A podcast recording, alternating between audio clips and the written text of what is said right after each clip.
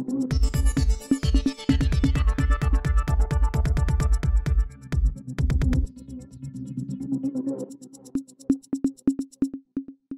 இது news focus Tamil.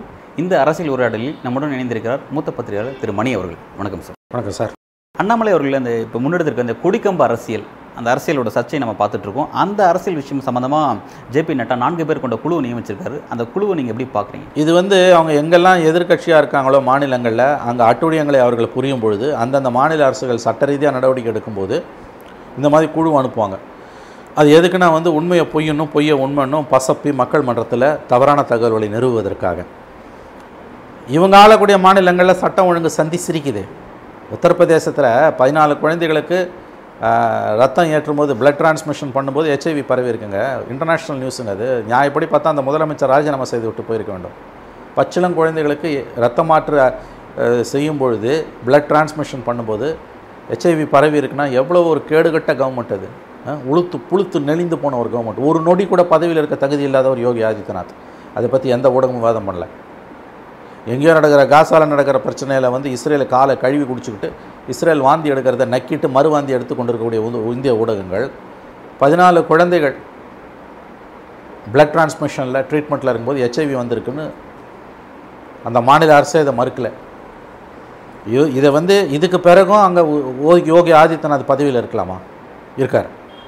தாங்கள் ஆளக்கூடிய மாநிலங்களில் பாஜகவின் நிர்வாகத்தின் லட்சணம் இதுதான்.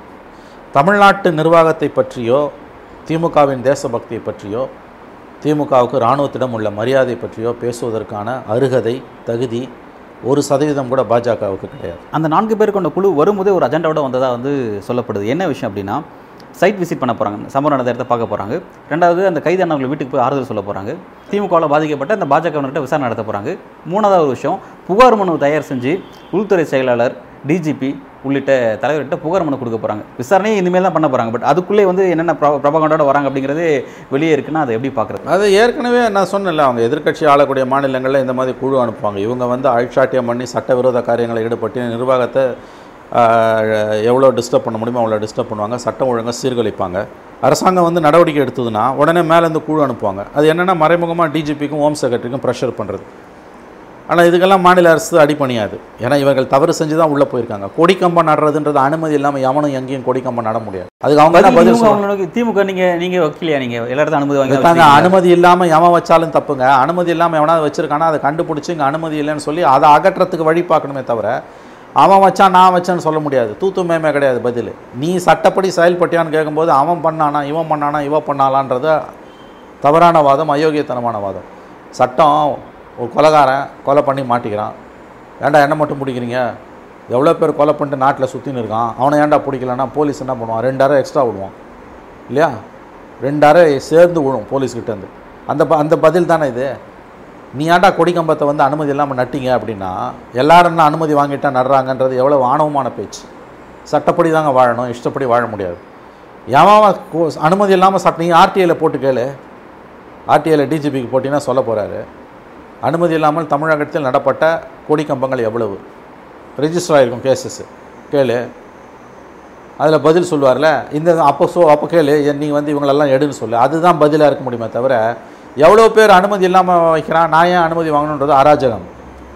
தமிழ்நாட்டில் எப்படியாவது வன்முறையை ஏற்படுத்தி தமிழகத்தை அமளிக்காடாக மாற்றி இரத்த கலரியை ஏற்படுத்தி தேர்ந்தெடுக்கப்பட்ட ஒரு மாநில அரசை ஸ்டாலின் அரசை கவிழ்த்து விட வேண்டும் என்று பாஜக துடியாய் துடிக்கிறது ஆளாய் பறக்கிறது. அவர்களுடைய எண்ணம் ஒருபோதும் நிறைவேறாது. திமுகவும் அதனுடைய தோழமை கட்சிகளும் விழிப்புடன் இருக்க வேண்டிய நேரம் இது. மாநில அரசு சரியாகத்தான் செயல்பட்டு கொண்டிருக்கிறது. ஆகவே கொடிக்கம்ப அரசியலை இன்று கையில் எடுத்திருக்கக்கூடிய பாஜக பெரிய பெரிய திட்டங்களை கையில் வைத்திருக்கிறது. நீங்கள் இங்கே என்ன எந்த இடத்துல கொடிக்கம்பத்தை நடுறாங்க? அண்ணாமலை வீட்டுக்கிட்ட அங்கே முஸ்லீம்ஸ் ஏரியா பள்ளிவாசல் இருக்குது நீ கொடிக்கம்பத்தை நட்டினா அனுமதி இல்லாமல் அதை சுற்றி என்ன நடக்கும்? எந்த கொடிக்கம்பமே ஒரு அரசியல் சிம்பல் அது. கொடிக்கம்பத்தை சுற்றி அரசியல் சொல்லணும். இஷ்டம் போல் ஒருத்தன் கொடிக்கம்பம் நட முடியாது. விசிக தோழமை கட்சி தான் அவங்களுக்கு. அன்றைக்கி வணியரசு பேட்டியில் சொன்னார். அவங்க எத்தனையோ இடங்களில் கொடிக்கம்பம் நடுறதுக்கு அனுமதி கேட்டு போலீஸ் இன்ன வரைக்கும் அனுமதி கொடுக்கல. அனுமதி கொடுக்கலன்னா கொடுக்கல. அதை மீறி நீ வந்து போய் வந்து கொடிக்கம்பம் உள்ளதான் போல பாதிக்கப்பட்டவங்க சென்னையில் ஒருங்கிணைக்கான ஒரு திட்டத்தை முன்னெடுத்திருக்காரு. இந்த விஷயத்தை சொர- தொடர்பா? என்ன மாதிரியான அரசியல் முன்னெடுக்க போறாரு? அதுதாங்க. அரசாங்கத்தை சீர்குலைப்பதற்கான நடவடிக்கைகளை அவர் எடுக்கிறார். இவங்க சட்டவிரோதமாக செயல்படுவாங்களாம். இவங்க இஷ்டத்துக்கு அங்கங்கே கொடி ஏற்றுவாங்களாம் போலீஸ் நடவடிக்கை எடுத்தனா அதை அராஜகம்னு சொல்லுவீங்களா? நீங்கள் ஆளக்கூடிய மாநிலங்களில் எதிர்க்கட்சிகளுக்கு என்னங்க உரிமையை கொடுத்தீங்க? இல்லை பத்திரிகைகளுக்கு என்ன உரிமையை கொடுத்தீங்க? ஆ? சந்தி சிரிக்குதில்ல உங்கள் நிர்வாகம். இங்கே தமிழ்நாடு அமைதி பூங்காவாக இருக்குது கண்ணை உறுத்துதில்லை. அதானே? எப்படியாவது தமிழ்நாடை நாசம் பண்ணணும். தமிழ்நாடை துண்டாடணும். தமிழ்நாட்டுக்குள்ளே ரத்த களரியை ஏற்படுத்தணும். அதுக்காகத்தான் வந்து இந்த பாஜக அண்ணாமலை இவர்களெல்லாம் ஆளாய் பறந்து கொண்டிருக்கிறார்கள். அவர்களுடைய எண்ணம் ஒருபோதும் நிறைவேறாது. தமிழ்நாட்டு மக்கள் அடிப்படையில் மதசார்பற்றவர்கள். பாஜகவின் இந்த விஷம பிரச்சாரத்தை இந்த கேவலமான பொலிட்டிக்கல் அரசியல் செயல் திட்டத்தை முறியடிப்பார்கள். தமிழ்நாட்டு மக்களுக்கு தெரியும் என்ன செய்ய வேண்டும் என்று. அண்ணாமலை அவர்கள் தொடர்ச்சி இங்கே என்ன விஷயம் பேசுகிறார் அப்படின்னா தமிழ்நாட்டில் திமுக ஆட்சியில் இருக்கக்கூடிய தமிழ்நாட்டில் ராணுவ வீரர்களுக்கு பாதுகாப்பு இல்லை அப்படிங்கிற விஷயத்தை நிறுவ பார்க்குறாரு.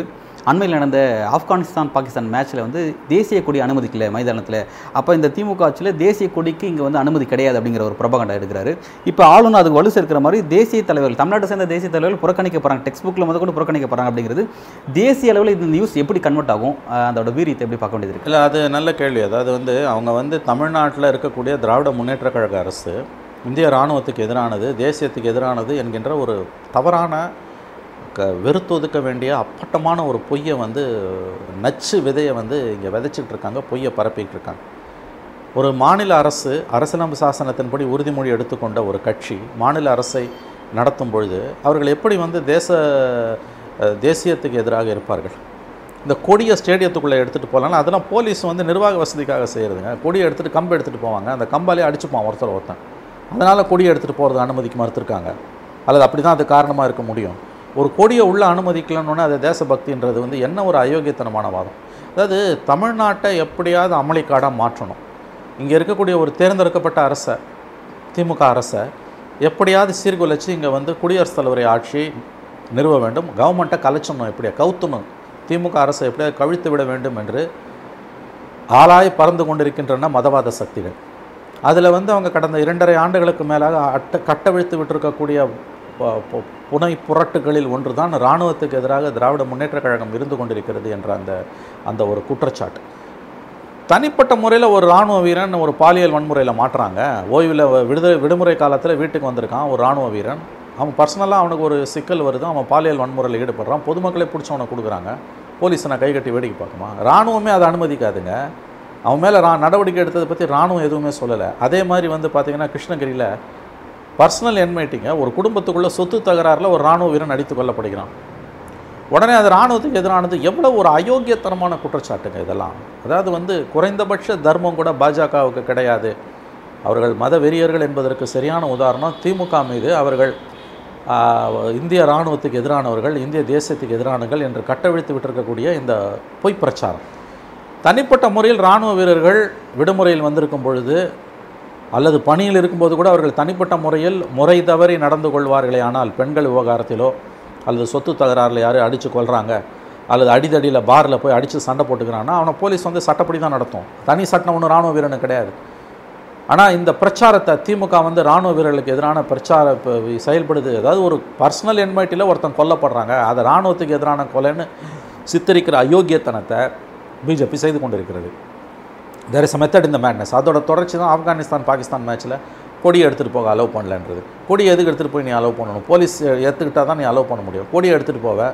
கொடியை எடுத்துன்னு அப்புறம் ஒருத்தன் ஒருத்தன் அடித்து மாண்டே உடச்சிப்பீங்க. சட்டம் ஒழுங்கை பாதுகாக்க வேண்டிய போலீஸுக்கு அது பெரிய தலைவலி ஆகும். கொடியை உள்ளே அலோவ் பண்ணலன்றது எப்படிங்க தேசபக்தி ஆகும்? அது தேசபக்திக்கு எதிரான வார்த்தைன்றது என்னங்க பேச்சு? அதாவது நூற்றி ஐம்பது ஆண்டுகளுக்கு முன்பு ஜார்ஜ் பெர்னாட்ஷா எழுதினார் தேசபக்தி தேச துரோகி தேச விரோதி இவையெல்லாம் அயோக்கியர்கள் அடிக்கடி பயன்படுத்தக்கூடிய வார்த்தை. அதை இப்போ இந்தியாவில் இருக்கக்கூடிய நிலைமையோடு நீங்கள் ஒப்பிட்டு பார்ப்பீர்கள் என்றால் அதற்கு நான் பொறுப்பல்ல. நல்லா பாருங்கள் நீங்கள் வந்து ஒரு கொடியை எடுத்துகிட்டு போகலன்னா அது தேச விரோதம் இராணுவ வீரன் வந்து தனிப்பட்ட முறையில் பாரில் சண்டை போட்டு ஒருத்தன் மண்டையை அடித்து உடச்சிட்றான் அவனை அரெஸ்ட் பண்ணால் இராணுவத்துக்கு எதிரானது. ஒரு இராணுவ வீரன் வந்து குடும்ப தகராறில் கொல்லப்படுறான்னா திமுக அரசு இராணுவத்துக்கு எதிராக இருக்குது. இதெல்லாம் என்ன அயோக்கியத்தனமான குற்றச்சாட்டு? அது இந்த மாதிரி குற்றச்சாட்டுகளை வைப்பவர்கள் மீது திமுக அரசு கு- கடும் நடவடிக்கைகளை இரும்பு கரம் கொண்டு எடுக்கணும். அவர்களை தேச பாதுகாப்பு சட்டத்தில் கைது செய்யணும். ஏன்னா ஒரு தேர்ந்தெடுக்கப்பட்ட அரசை இராணுவத்துக்கு எதிராக திருப்புற ஒரு கொடூரமான காரியத்தை தொடர்ந்து யாராவது செய்வார்களே ஆனால் இந்த திமுக அரசு அவர்களிடம் மென்மையான போக்கை கடைபிடிக்கக்கூடாது திமுக மீது ஊழல் குற்றச்சாட்டு குடும்ப அரசியல் குற்றச்சாட்டு சுமத்துபவர்களை பற்றி எனக்கு எந்த ஆட்சேபனையும் கிடையாது. அவங்கள நீங்கள் சட்ட ரீதியாக உங்களுக்கு உங்களுக்கு தோணுச்சுன்னா உங்களால் முடிஞ்சதுன்னா அதில் சார்ஜஸில் ஃபேக்சுவலாக எரர்ஸ் இருந்ததுன்னா நீங்கள் சட்டப்படி அவங்க மேல் நடவடிக்கை எடுங்க. ஆனால் இந்த மாதிரி இராணுவத்துக்கு எதிரானது திமுக இந்திய ஒற்றுமைக்கு எதிரானதுன்னு எவனாவது தொடர்ந்து பேசினானா அவனை வந்து தேச பாதுகாப்பு சட்டத்தில் திமுக கைது செஞ்சு உள்ளே போடணும். அந்த மாதிரி நாலு பேரை போட்டானுங்கன்னா தான் அடங்குவானுங்க. மென்மையான போக்கை ஸ்டாலின் கடைபிடிக்கிறார். அதுதான் அவர் செய்யக்கூடிய தவறு என்று நான் நினைக்கிறேன். பாஜக உண்மையிலே திமுக அரசுக்கு எதிராக ஒர்க் பண்ணுறதுக்கான கிரவுண்டு தேடிட்டு இருக்காங்க. அந்த கிரவுண்டு இப்போ இதுவா அப்படின்றது கிரவுண்டை முடிவு பண்ணி ஒர்க் பண்ணுறாங்க உண்மையிலே அவங்க எதிர்பார்க்கறது நடக்குமா? இது திமுக அரசு இது எப்படி எதிர்கொள்ளும்? இல்லை இல்லை. இதெல்லாம் தமிழக அரசு கண்டிப்பாக இரும்பு கரம் கொண்டு ஒடுக்கும் ஏனெனில் இந்த தமிழ்நாட்டு மக்கள் இந்த அரசுக்கு பின்னால் நிற்கிறார்கள். மதவாத அரசியலுக்கு தமிழகத்தில் இடம் கிடையாது. பாஜகவும் அண்ணாமலையும் எவ்வளவு குட்டிக்கரணங்கள் போட்டாலும் தமிழ்நாட்டை அமளிக்காடாக மாற்ற முடியாது. தன்னுடைய மதசார்பின்மை என்கின்ற உயிரோட்டமுள்ள அந்த தத்துவத்தில் தமிழர்கள் தமிழ்நாட்டு மக்கள் என்ன விலை கொடுத்தும் எந்த துன்பங்களை எதிர்கொண்டும் அந்த சமூக நல்லிணக்கத்தை காப்பாற்றார் காப்பாற்றுவார்கள்.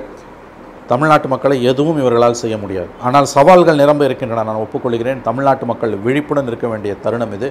பாஜகவின் தீய செயல் திட்டம் தமிழ்நாட்டில் ஒருபோதும் எடை ஒருபோதும் வெற்றி பெற முடியாது. பல்வேறு கேள்விக்கு ரொம்ப விரிவாக ஆழமாகவும் உங்களோட கருத்தில் வழங்கியிருக்கீங்க சார். மிக்க நன்றி. நன்றி. நன்றி சார். நன்றி.